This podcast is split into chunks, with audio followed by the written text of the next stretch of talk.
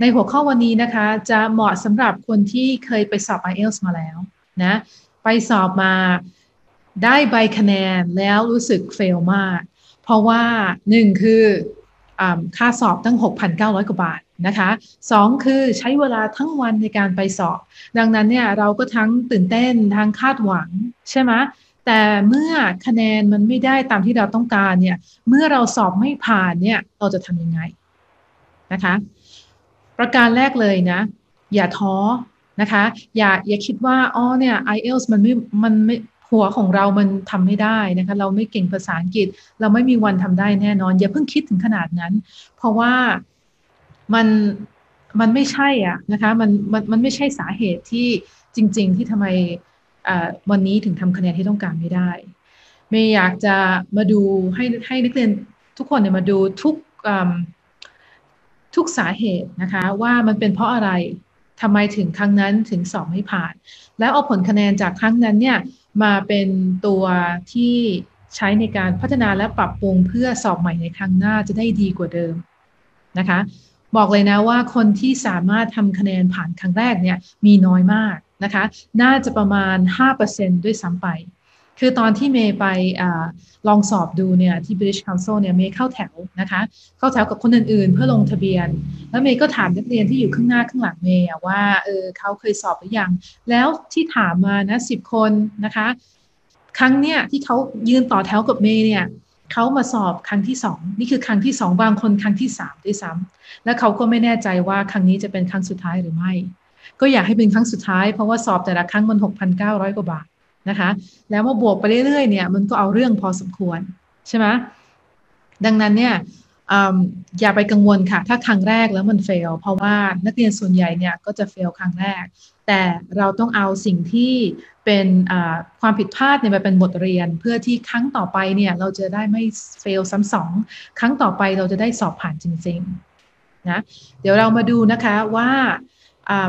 เหตุผลและสาเหตุต่างๆ ที่ทำให้นักเรียนเนี่ยยังสอบไม่ผ่านในครั้งนั้นเนี่ยมันมีอะไรบ้างนะคะ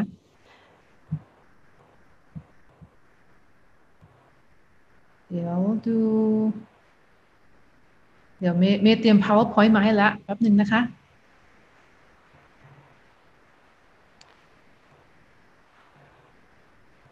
โอเค share screen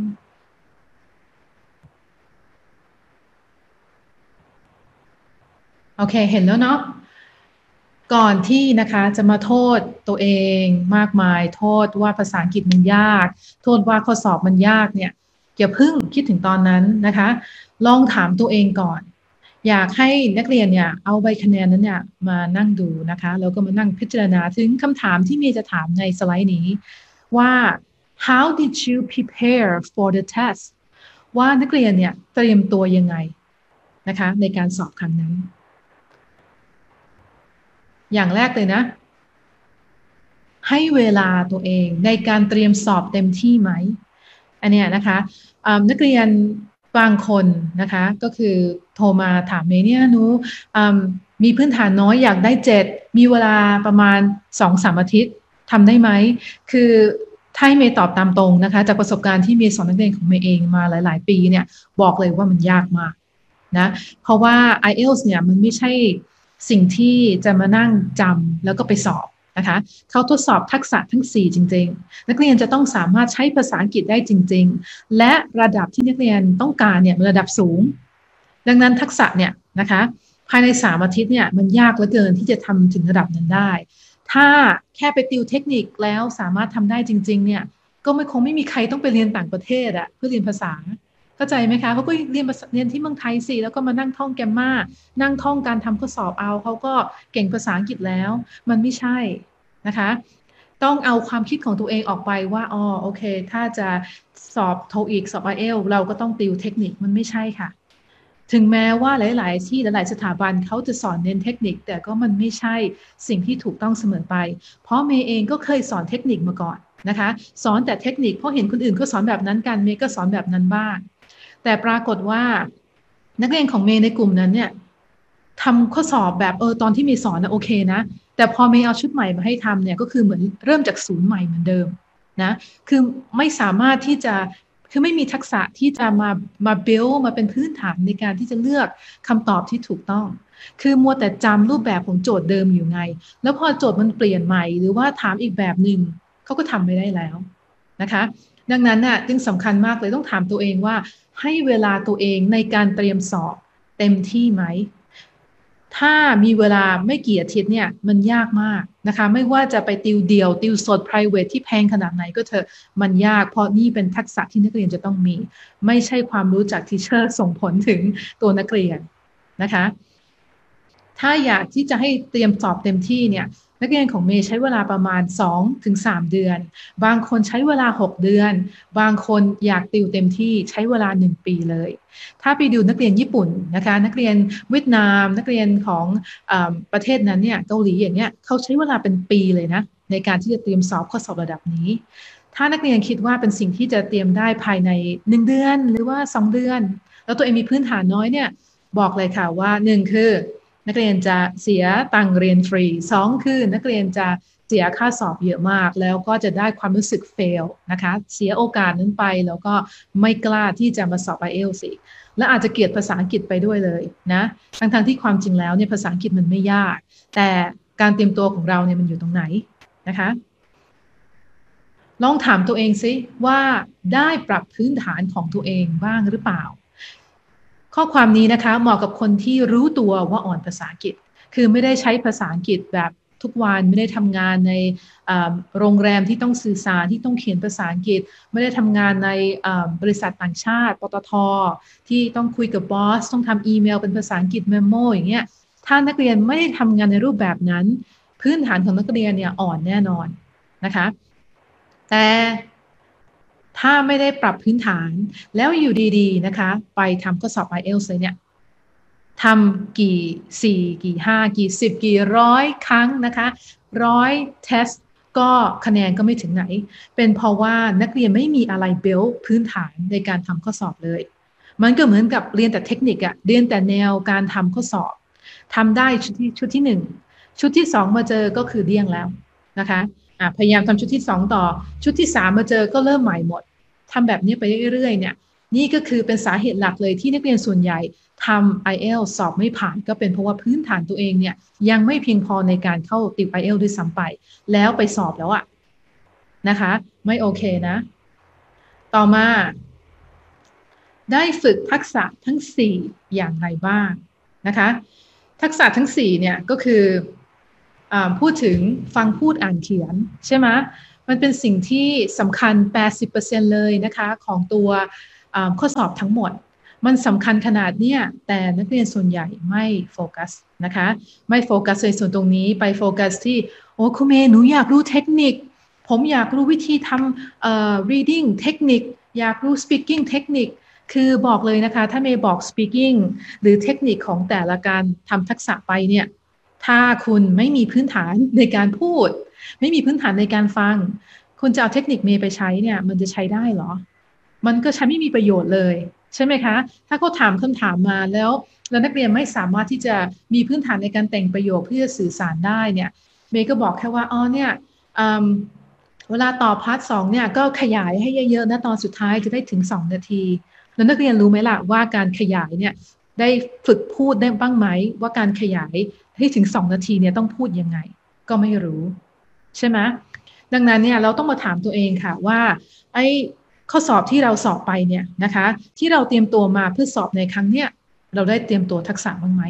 เราได้ฝึกฟังบ้างไหม เราได้ฝึกพูดบ้างไหม ฝึกเขียนน่ะ แล้วมีคนตรวจจริงๆอะไม่ใช่มาเปรียบเทียบหรือมานั่งเขียนเองเนี่ยนะคะ มีไหมอ่านเนี่ยคำศัพท์เราเรารู้ดูถึงขนาดไหน ถ้าไม่ทำสี่อย่างนี้ 80% ของข้อสอบถ้าถ้านักเรียนไม่ทำเนี่ยนะคะใบคะแนนนั้นเนี่ยก็คือส่งผลเต็มที่เลยว่าทำไมวันนั้นถึงเฟลนะคะ มาดูต่อนะ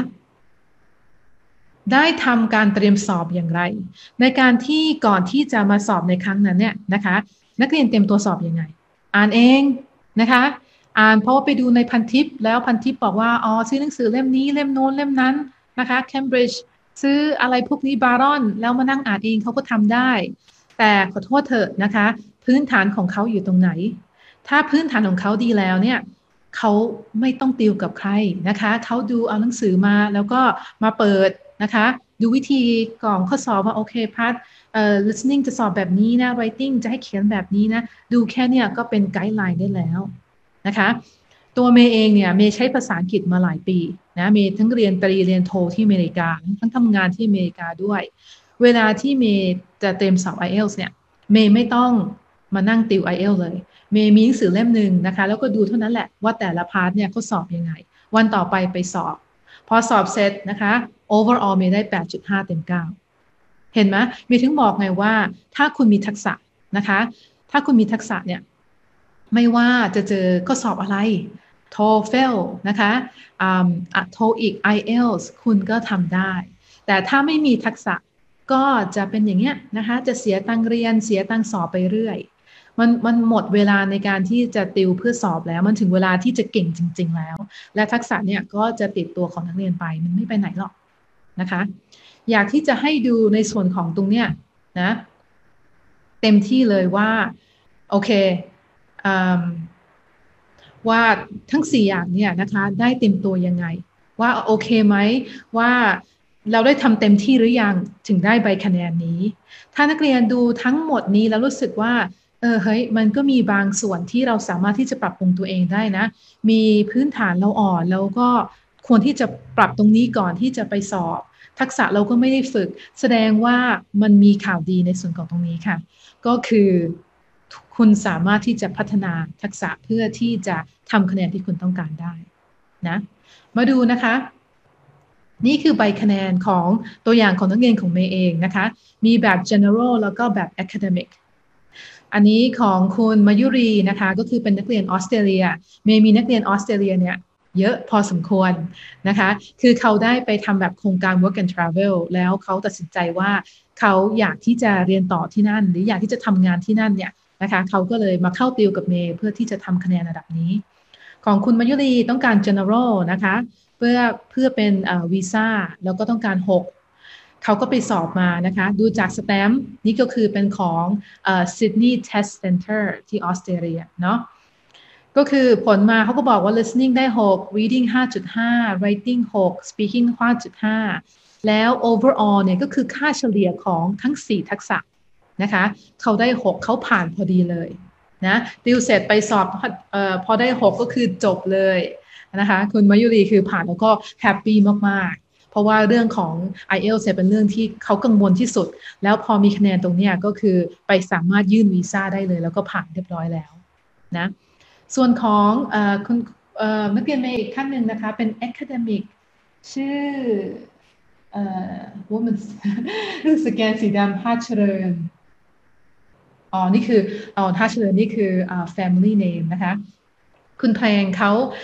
ต้องการ academic เพื่อไปเรียนต่อต่างประเทศนะ ก็ได้ listening 8.5 reading 6 writing 5.5 speaking 7.5 ได้ทั้งหมดก็คือ 7.5 เขาต้องการแค่ 7 นี่คือตัวอย่างของคนที่คือได้คะแนนที่ต้องการแล้วนะคะะมาสมมตินะในกรณีที่สมมติว่าคุณมายุรีต้องการคะแนนมากกว่า 6 นะก็มาดูว่าโอเค สมมติว่าเขาไปสอบมา เขาต้องการ7แสดงว่าถึงแม้ว่าเขาได้6เนี่ย มันก็ยังเฟลอยู่ดี ใช่ไหมแต่แทนที่เขาจะท้อแทนที่เขาจะคิดว่าข้อสอบ i อ l t s เป็นสิ่งที่ยากมาก แล้วก็โอกาสในการไปทำงานต่างประเทศมันจบแล้วสำหรับเขาเนี่ยเขาก็มาดูนะคะ ว่าตรงไหนคือจุดอ่อน ตรงไหนคือจุดแข็ง ในส่วนของตรงนี้นะจุดอ่อนของเขาคืออะไร คือ reading กับ speaking นะคะม่อยากให้นักเรียนมาดูจุดอ่อนของตัวเองก่อน ว่าทักษะไหนที่เป็นตัวดึงคะแนนลงมากที่สุด ก็มี reading กับ speaking คือ 5.5 จุดแข็งก็มี listening กับ writing นะคะ ให้วงกลมในส่วนตรงนี้ไว้นะ ตรงไหนจุดอ่อน ตรงไหนจุดแข็ง เพราะว่าเมย์จะสอนวิธีการที่จะพัฒนาในส่วนของตรงนี้นะคะ ในส่วนถัดไปนะโอเค มาดูนะคะ how to prepare for the next test ในระหว่างนี้นะคะ ถ้ามีคำถามเพิ่มเติมเนี่ย ก็สามารถที่จะส่งมาให้เมย์ได้เลยนะ โอเค ต่อมา how to prepare for the next test ตะกี้นะคะ หวังว่าได้วงกลมเรียบร้อยแล้วว่า จุดอ่อนนะคะ มีทักษะใดบ้าง จุดแข็งมีทักษะใดบ้าง สิ่งที่ต้องโฟกัสอะก็คือจุดอ่อน เพราะว่ามันจะทำให้คะแนนเนี่ย ของนักเรียนเนี่ย overall เนี่ย ดึงลงเร็วมากนะคะ มันจะมีอีกกรณีหนึ่งด้วยนะ ก็คือบางที่เนี่ยเขาจะบอกมาเลยว่าเขาไม่ได้ต้องการเขา overall อย่างเดียว เขาต้องการว่าแต่ละทักษะเนี่ยต้องได้อย่างน้อยเท่าไหร่เท่าไหร่นะคะ ดังนั้นเนี่ยถึงแม้ว่า overall ของนักเรียนจะผ่านแล้ว แต่ถ้าสมมติ writing เนี่ยเขาต้องการ 6 นักเรียนได้ 5.5 ก็ต้องสอบใหม่อยู่ดีแหละ เห็นไหมคะ ก็ต้องรู้ว่าโอเคสิ่งที่สถานที่ที่เราจะไปยื่นคะแนนเนี่ยเขาต้องการ คะแนนแบบไหน และต้องการละเอียดเฉพาะเจาะจงแบบไหนนะมาดูวิธีการ prepare for next next test กัน ประการแรกเลยนะคะ ให้เวลาตัวเองอย่างน้อยหนึ่งเดือน ก่อนที่จะไปสอบใหม่นะคะ เมย์ถึงบอกไงว่าเวลาการเตรียมตัวสำหรับ IELTS เนี่ย พอรู้ตัวว่าจะสอบ IELTS ในอนาคต เริ่มฝึกได้แล้วนะคะ ไม่ใช่ว่ามามารอจนกระทั่งถึงเดือนหนึ่งก่อนจะยื่นคะแนนแล้วไปสอบ คือถ้าโอกาสที่อยู่ข้างหน้านักเรียนเนี่ยมันสำคัญสำหรับนักเรียนจริง ๆ มันจะเปลี่ยนแปลงอนาคตของนักเรียนจริง ๆ เนี่ยนักเรียนก็ควรจะให้เวลาตัวเองเต็มที่ในการที่จะเตรียมตัวไม่ใช่หรอ ไม่ใช่ว่ากระชั้นชิดแล้วถ้ามันไม่ทันละ่ะ แล้วถ้ามันสอบไม่ผ่านละ่ะทำยังไง รอปีหน้า รออีกสองปี คือเวลาของแต่ละคนเนี่ยไม่ไม่คือไม่มีวัน คือหมายหมายความว่าคนเราเนี่ยนะคะนับวันก็จะแก่ลงนะคะ แก่ลงไปเรื่อยๆ แล้วเวลาในแก่ในแต่ละปีในการที่จะทำโอกาสแบบเนี้ยก็มีน้อยลงน้อยลง อย่าผัดวันประกันพุ่ง อย่ารอนะคะโอ้ปีหน้าค่อยทำก็ได้มันไม่ใช่นะถ้ารู้ตัวว่าเป้าหมายของเราจะไปชิงทุน จะไปเรียนต่อต่างประเทศ จะไปทำงานต่างประเทศ ฝึกตั้งแต่เนิ่นๆเลยค่ะ แล้วทำคะแนนประมาณโอ้โหสามสี่เดือนก่อนที่จะยื่นใบคะแนนด้วยซ้ำแล้ว นักเรียนจะรู้สึกสบายใจและโล่งใจมาก เพราะว่าเมื่อโอกาสเปิดมาแล้วเนี่ย นักเรียนมีคะแนนตรงนี้พร้อมนะก็คืออย่าบอกเลยนะคะว่าให้เวลาตัวเองอย่างน้อยหนึ่งเดือน ก่อนที่จะไปสอบใหม่ดีที่สุดนะคะ เพราะว่าหนึ่งเดือนเนี่ยนักเรียนสามารถที่จะพัฒนาจุดอ่อนของตัวเองได้พอสมควรเลย นะแล้วจุดแข็งของตัวเองก็ยิ่งยิ่งแบบดีมากขึ้น แล้วครั้งต่อไปเนี่ยโอกาสที่จะเสียค่าสอบครั้งที่สามเนี่ยก็จะน้อยลงเยอะเลยนะต่อมาหา part ที่เป็นจุดอ่อน และจุดแข็งของตัวเอง อันนี้เมย์บอกแล้วนะคะ จุดอ่อนมี part ไหน จุดแข็งมี part ไหน เอาจุดอ่อน จุดอ่อนคืออะไร คือถ้าสมมติว่าเป็น writing ปรับพื้นฐานใหม่เลยนะคะ บอกเลยว่าเนี่ยเราจะให้เวลาตัวเอง 30 วัน จากวันนี้ที่ได้ผลคะแนนถึง ถึงเดือนต่อไปหรืออีก 30 วันเนี่ยเราจะปรับพื้นฐานใหม่ส่วนของ writing ถ้า writing อ่อนแสดงว่าพื้นฐานในการแต่งประโยคของเรายังไม่ดีนะคะคำศัพท์ยังไม่โอเค เราจะต้องมาฝึกเขียนประโยคกันใหม่ ก่อนที่จะไปเขียนในรูปแบบของเอเซเพราะว่าถ้านักเรียนยังเรียกว่าดั้งด้นเนอะดั้งด้นในการที่จะเขียนแต่เอเซอยู่อย่างนั้นนะทั้งทั้งที่ไม่เคยมาปรับพื้นฐานเนี่ย ก็จะเขียนได้แบบเดิมๆอะ นะคะ ไม่ได้พัฒนาอะไรขึ้นเลย เพราะว่านักเรียนไม่ได้เรียนรู้วิธีการเขียนแบบใหม่ หรือแบบที่ตัวเองยังแบบแบบที่ซับซ้อนมากขึ้น พอไปสอบอีกครั้งก็ได้เหมือนเดิมนะไม่โอเค ถ้าจุดอ่อนคือการฟังนะคะ ก็ฝึกฟังตั้งแต่แรกเลย อย่างเช่นคอร์ส listening at home เนี่ยคือมีฝึกฟังทั้งสี่ระดับนะคะ เริ่มตั้งแต่เบสิกเริ่มตั้งแต่ฟังนิทานจนกระทั่งถึงสุนทรพจน์ของโอบามาเลย ทุกอย่างเนี่ยทุกสเต็ปก็จะมีการทดสอบคำศัพท์ทดสอบความเข้าใจ ต้องฝึกอย่างนี้ก่อนที่จะไปเข้าข้อสอบ IELTS ด้วยซ้ำนะจุดแข็งนะคะเอาเลยก่อนไปจุดอ่อนก่อน จุดอ่อนเนี่ยก็คือใช้เวลา 80%ของการติวทั้งหมดนะคะ 80%กับ 20% 80%เนี่ยนะคะก็คือเราต้องให้จุดอ่อนเพื่อที่เราจะได้มั่นใจว่า มันจะไม่ฉุดคะแนนของเราของไม่ฉุดคะแนนลงในครั้งต่อไป และ 20%เนี่ยไปให้จุดแข็ง จุดแข็งไม่ใช่ว่าอ้อยเราทำคะแนนได้ดีแล้วเราก็เออปล่อยมันไป ไม่ใช่นะคะ เพราะว่าถ้าเราไม่สนใจมันเนี่ยไอจุดที่เคยแข็งเนี่ยมันก็จะอ่อนลง แล้วมันก็จะกลายเป็นตัวที่ดึงคะแนนเราลงแทนตัวจุดอ่อน นะคะ เราก็ต้องคอยติวคอยฝึกทักษะอยู่นะคะ แต่ให้เวลาแค่ 20%ของเวลาทั้งหมดที่เรามีเท่านั้น และสุดท้ายนะ การติวแบบเดิมๆเนี่ยนะคะ ก็ได้ผลยังไง ได้ผลแค่เดิมๆ ยังไงคะ หมายความว่าถ้าก่อนที่นักเรียนไปติวครั้งที่แล้วเนี่ยก็คืออ่านเองนะคะ แล้วก็แบบนั่งดูตัวอย่าง แล้วก็โฟกัสแค่เทคนิคอย่างเงี้ยแล้วก็ fail ใช่ไหม fail ได้ได้คะแนนที่ไม่ดี แล้วครั้งต่อมาก็จะทำเหมือนเดิมก็คือไปซื้อสื่อเล่มใหม่นะคะ ไปเน้นติวแต่เทคนิคเหมือนเดิมนะคะ แล้วก็ดูตัวอย่างของการตอบไม่มีใครที่ช่วยฝึกพูด ไม่มีใครที่ช่วยฝึกเขียน ติวแบบเดิมเนี่ย นักเรียนคิดว่าสอบครั้งที่สองเนี่ย ผลคะแนนจะเป็นยังไง มันก็เหมือนเดิม ใช่ไหมก็ในเมื่อการติวของนักเรียนเนี่ย มันเหมือนเดิม ผลก็เหมือนเดิม